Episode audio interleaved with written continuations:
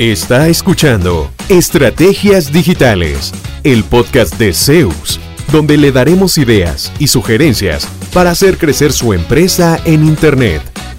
Todas las semanas, nuevo contenido interesante. Síganos y no se pierda ninguno de nuestros episodios. En Zeus, creamos estrategias digitales con resultados reales. Y ahora, el episodio de hoy con su host, Fabián Vargas. Hola, hola, saludos cordiales. Estamos en un nuevo episodio de Estrategias Digitales. Y eh, de nuevo, fuera de la oficina, en un ambiente un poco más eh, distendido, con Florida González, para hablar hoy de un tema que quizá muchos de ustedes puedan identificarse.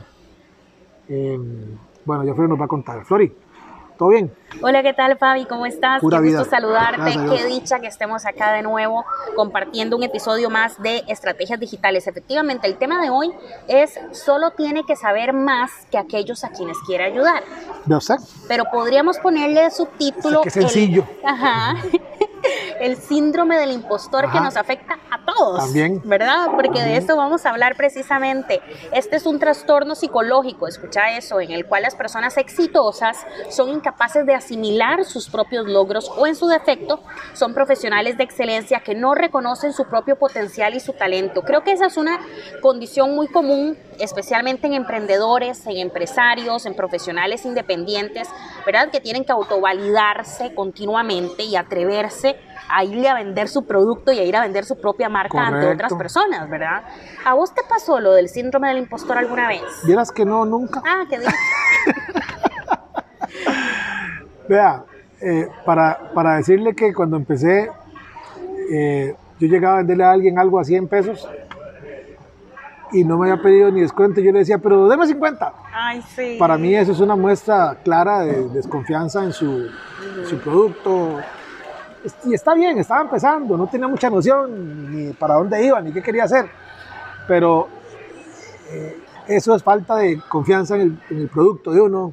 Em, después me di cuenta que hay otras formas de competir, que no solamente ser el más barato para agarrar clientes.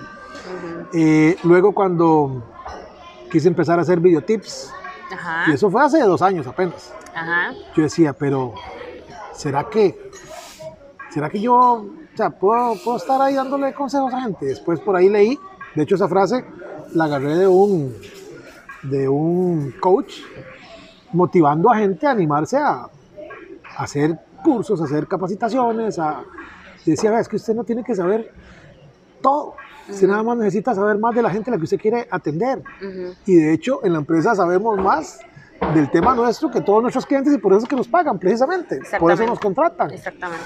Que conlleva para mí otra responsabilidad, debemos estarnos capacitando, porque si no entonces llega otro que sabe más y seguro se van con ellos, ¿verdad?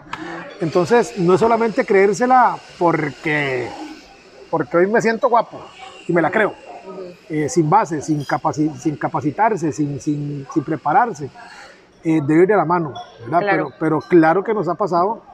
Eh, cuando llegamos a veces a, empresas que nos retan de alguna forma, yo digo, uy, estaremos preparados para estos requerimientos. Y sí, claro, claro que sí.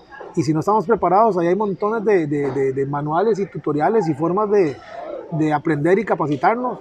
Y si no, pues se contrata a alguien que sepa, porque tampoco es que lo sabemos todo y seguimos en la mejora continua. Pero claro, claro que nos ha pasado. Y precisamente eso te iba a decir, ¿verdad? Eh, no significa que tu cliente, vamos a ver, yo lo veo así, por ejemplo, vos y yo que trabajamos juntos, no significa que mi cliente sea bruto, o no significa que mi cliente, eh, digamos, eh, sea ignorante o me voy a aprovechar de esto, no, no, no, probablemente sea maravilloso en lo que hace, probablemente sea un directivo extraordinario en temas de finanzas, en temas, ¿verdad? Pero en lo que yo le estoy ofreciendo, es posible que todavía haya un, digamos, un espacio que él puede aprender, ¿verdad? O que puede aprovechar los servicios que yo le ofrezco y de paso se crea una relación ganar-ganar, porque yo también aprendo de mis clientes continuamente, es así como funciona. Tengo, por ejemplo, por mencionar algunos cirujanos sumamente capacitados, sumamente profesionales, em, que no necesitan saber lo digital porque claro. su área es totalmente distinta. Si te pusieran a vos a abrir un cráneo Por y, favor, ¿verdad? ¿verdad? Tal vez si me dan un martillo, sí, ¿verdad? Qué pero, miedo. pero, o sea, a ese nivel, neurocirujanos, Ajá, ajá. eh, eh, eh, cirujanos eh, plásticos con muchísima trayectoria, y nos contratan precisamente para que veamos un área donde ellos, uno, no tienen interés de entrar, Ajá, y dos, no tienen el conocimiento, y mientras empiezan a aprender, porque no dudo que pudieran aprenderlo, ajá, descuidarían su propia práctica profesional, su propia empresa, su propio negocio. Entonces al final dicen, mira, me sale más rentable contratarlos a ustedes, que tienen el expertise. Me encanta porque hacen preguntas bien interesantes, no quiere decir que se quedan de brazos cruzados y ya. Revisamos datos juntos, revisamos estadísticas, eh, revisamos avances, reportes, resultados, pero delegan esa parte en nosotros. Así es. Y nuestra labor es mantenernos bien capacitados para seguirlos llevando a nuevos lugares. Entonces, claro, por supuesto, no se trata de, de decir, uy, ese cliente no sabe nada de digital y voy a abusarme, o nada de lo que se quiera vender de su área de conocimiento. Posiblemente sean muy capaces en su propia área de trabajo, pero en lo que usted hace, y es por lo que están dispuestos a pagar, no lo dominan. Entonces ahí es donde entra uno con ese conocimiento que eh, lo puede, le puede dar la, la ventaja. Como dicen, zapatero a su zapato. Correcto, sí. Eh, por ahí yo decía en un videotip, ¿se sacaría usted mismo una muela? Ajá. O sea, Viendo un video de YouTube. a mientras ver empiezo con tal de ahorrarme los, los 50, 20 dólares, 100 dólares que, que vale el trabajo de un profesional que se capacitó durante años para trabajar sacando muelas de forma experta y profesional. ¿verdad? Además, qué honor es cuando uno coincide con una persona que tiene una gran preparación o que lleva adelante un negocio o que tiene una visión de líder y respeta tu trabajo pudiendo hacerlo él si quisiera, digamos, Vea. pero lo respeta realmente. Y, y yo sé que siempre les digo, porque a usted le consta que hoy pasó tal cosa. Ajá. Yo quiero que escuchen de voz suya sí. el audio que nos acaba de mandar un cliente del video que le acabamos de entregar. Hoy, Ajá, por cierto. ajá. ¿Qué pasó? Bueno, este es un cliente de acá de la zona, de la zona sur de Costa Rica, que es eh, una de las empresas más importantes de la industria cárnica. ¿Correcto? Y eh, Zeus le hizo un video corporativo. Literalmente le mandaron a decir a Fabián, no queremos cambiarle nada, quedó todo perfecto, súbanlo ya a YouTube. Estamos súper bien, está, quedamos muy contentos y claro, para uno es eh, muy satisfactorio saber que, que el, que el cliente queda contento con el trabajo. Y oye, eh, ellos tienen dron, Ajá. ellos pueden hacer el video si quisieran, o sea, tienen, tienen digamos, equipo para, para grabar tomas, y etcétera, etcétera. Pero tal vez el conjunto del servicio, editar el video, ponerle música, ponerle todo lo que les hicimos, es lo que estamos hablando, es saber más de, de lo que la persona a la que queremos atender. Entonces, qué bonito cuando delegan esa labor en uno y uno cumple. Y no solo cumple, sino que ojalá, y lo que siempre tratamos, superar la expectativa que tiene la gente que nos contrata. Ujú. Quiero compartir algo personal aquí, digamos, yo me identifico mucho con el tema de este episodio porque, por ejemplo, en mi caso, que es periodismo, seamos honestos, todo el mundo sabe leer y escribir y todo el mundo habla. Ajá, ajá. Y eso es a lo que nos dedicamos los periodistas, ¿verdad? Entonces realmente hay que creérsela y ponerle excelencia al trabajo de uno para que efectivamente valga la pena que otra persona te contrate. Porque, digamos, si, si vamos a escribir mal, cualquiera puede. Si vamos a hablar papaya, como decimos aquí, cualquiera puede. Pero hacerlo de manera profesional, ofrecer un contenido eh, estratégico, asesorar a un cliente, ya eso va a otro nivel, ¿verdad? Y creo que a mí me ha pasado mucho. Yo a vos te comparto muchas cosas, sos como una especie de mentor para mí incluso. Em, ¿Qué te digo? Eh, a veces me cuesta creérmela, a veces me cuesta decirle al cliente por qué razón debería contratarme. Aunque cuando ya yo termino la nota, yo digo, qué chiva quedó, qué buen reportaje, qué buena nota, ¿verdad? Le puse mm, alma, vida y corazón. Pero, ¿verdad? La base es la misma. Es decir, otra persona podría hacerlo. ¿Por qué deberían contratarme a mí? Eso es lo que hace la diferencia Correcto. ayer leía una frase maravillosa que decía, sé cliente de tu propio producto. O sea, primero, al primero al que le tenés que vender tu producto, tu servicio, tu marca, esa voz y vos no estás convencido de lo que estás ofreciendo, ¿cómo se lo vas a ofrecer Yo, a otra hecho, persona? yo sería cliente mío. Qué bien. Sí, sí, sí. Ahora que lo ponen en esos términos, sí, porque, eh, a ver, cosas, cosas sencillas que ya no tienen con saber o no saber más que el cliente. Puntualidad, Ajá. compromiso, preocuparse por no entregar algo por salir del paso, por- sino que quede bien, que hable bien de usted, pero que hable bien de mí. Que ese trabajo, que usted lo pueda enseñar con orgullo, sea lo que sea que usted vendió o entregó. Saber que le vendió algo a alguien que se lo lleva y la primera que lo acomode contra una puerta no se le va a desarmar. Tener esa, esa, ese nivel, digamos, de, de ir un poco más, más allá, ¿verdad? Y el otro día hablábamos, eh, creo que fuera, fuera de grabaciones, que a veces uno cree que ese tipo de cualidades que vos acabas de mencionar, como la puntualidad, la responsabilidad, el cuidado al detalle, que todo el mundo es así. Ajá. Y la verdad es que no siempre es, no siempre es así, Correcto. ¿verdad? Tal vez uno, como uno suele ponerse su propio estándar de excelencia a ese nivel, uno dice, bueno, pero es que llegar puntual, sí, sería el colmo no llegar puntual a una reunión con un cliente, ¿verdad? Y cuando llegas puntual, la otra persona te dice, gracias a Dios que llegaste puntual, vengo de una reunión donde la persona llegó 20 minutos tarde, ¿verdad? Incluso algo que puede parecer obvio puede ser perfectamente una de las ventajas de tu marca personal Correcto, que hace la diferencia. correcto, sí, totalmente. Bueno, pues sí, Perdón, para aportar algo más en este tema, eh, lo he hablado con, con algunas personas muy capaces en lo que hacen, viven de eso, la gente les paga por hacer lo que hacen, la gente les confía camiones, televisores, eh, imagen digital, etcétera, les confían para que ellos con su capacidad, con su conocimiento, resuelvan. Ajá. Y de ahí comen ellos, comen sus familias, comen colaboradores.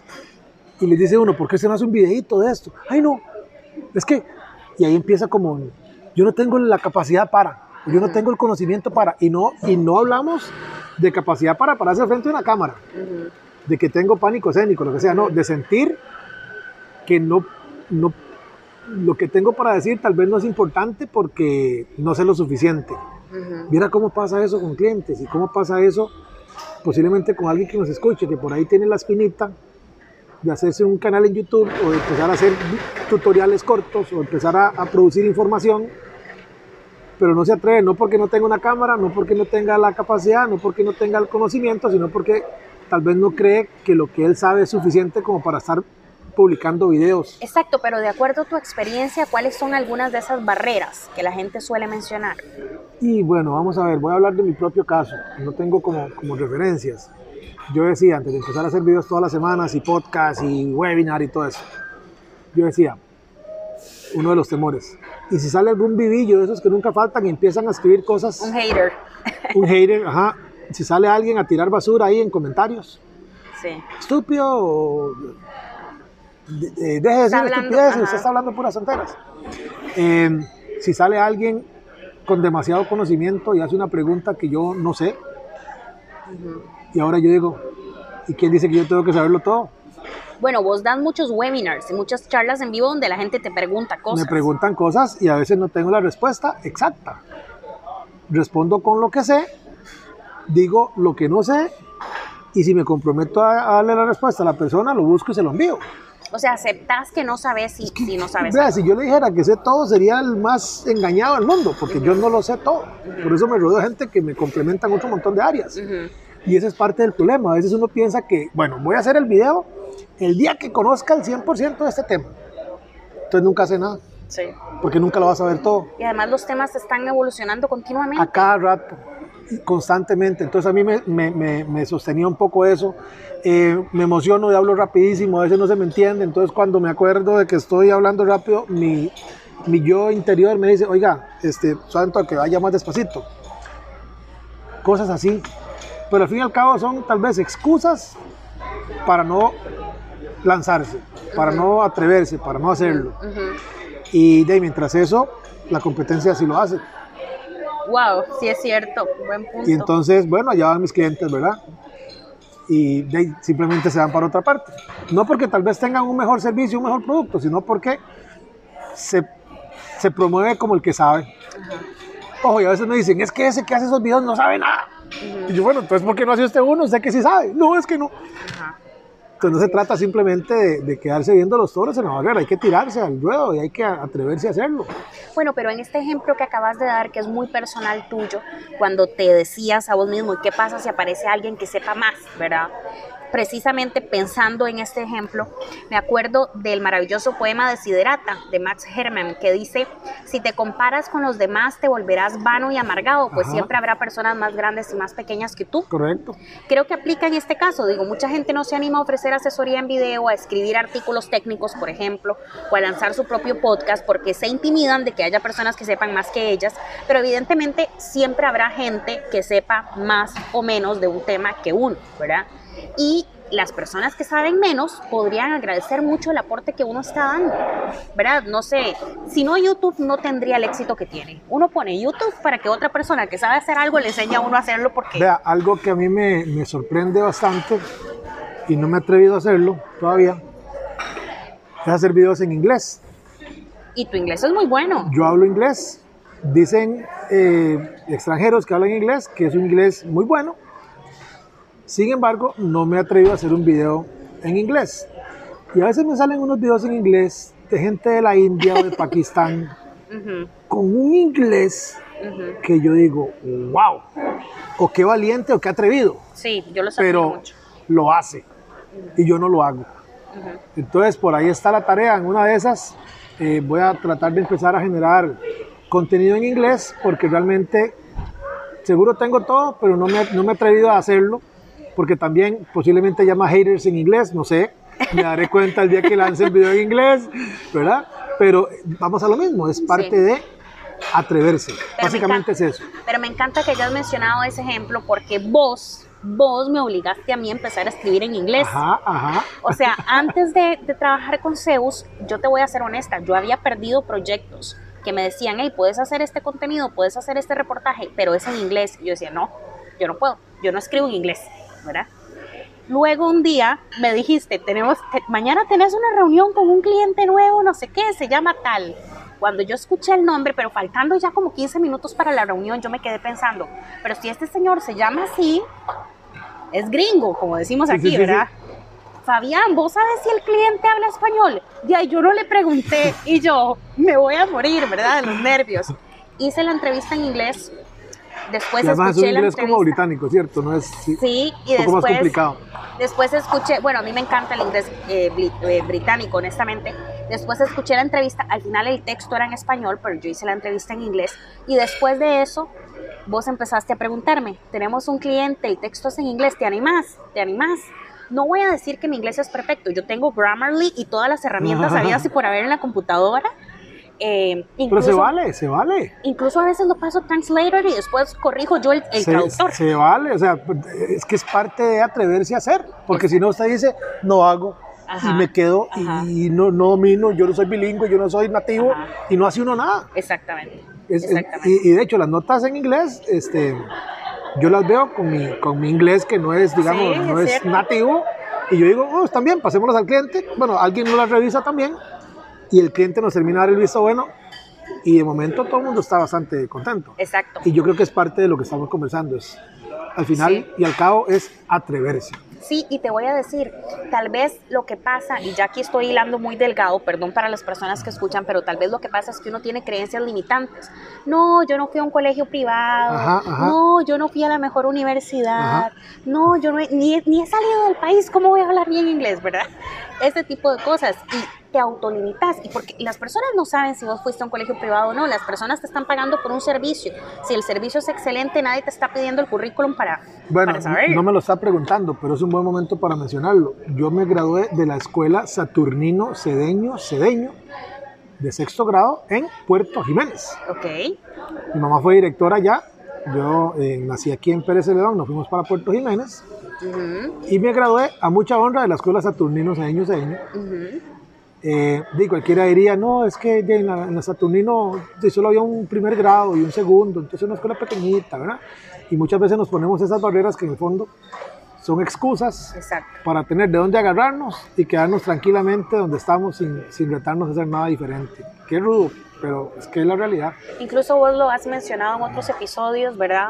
La agencia de Pérez Celedón, y hay que, hay que ponerlo en contexto. Costa Rica es muy pequeño, Chiquitito, digamos, sí, sí. pero para venir a Pérez Celedón hay que pasar el Cerro de la Muerte. Ajá, nada ¿verdad? más y nada menos. En automático la gente de la capital cuando escucha Pérez Celedón dice, ah, no, eso es después del cerro, o sea, al otro lado, no, hombre, no a mí me dicen, para, a mí me dicen de verdad mis amigos, a vos te piden pasaporte cuando venís para. Chepe. Y yo, gracias, verdad. La gente hace este tipo de bromas automáticamente. Algunas personas te pueden encasillar en venís de un pueblito. Ajá, Y vos no solamente competís con otras agencias que están en San José y en el gran área metropolitana, sino que tenés clientes en 10 países del mundo, así es. siendo de Pérez Celedón. Correcto. ¿verdad? Sí. Entonces hay que trascender ese tipo de cosas para poder creérsela en primero, ser cliente de su propio producto y después vendérselo a los demás.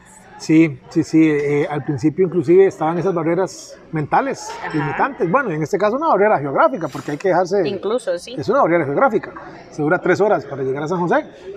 Para uno ya es lo más normal. Un día eso vacilaba con unos amigos porque estábamos en San José.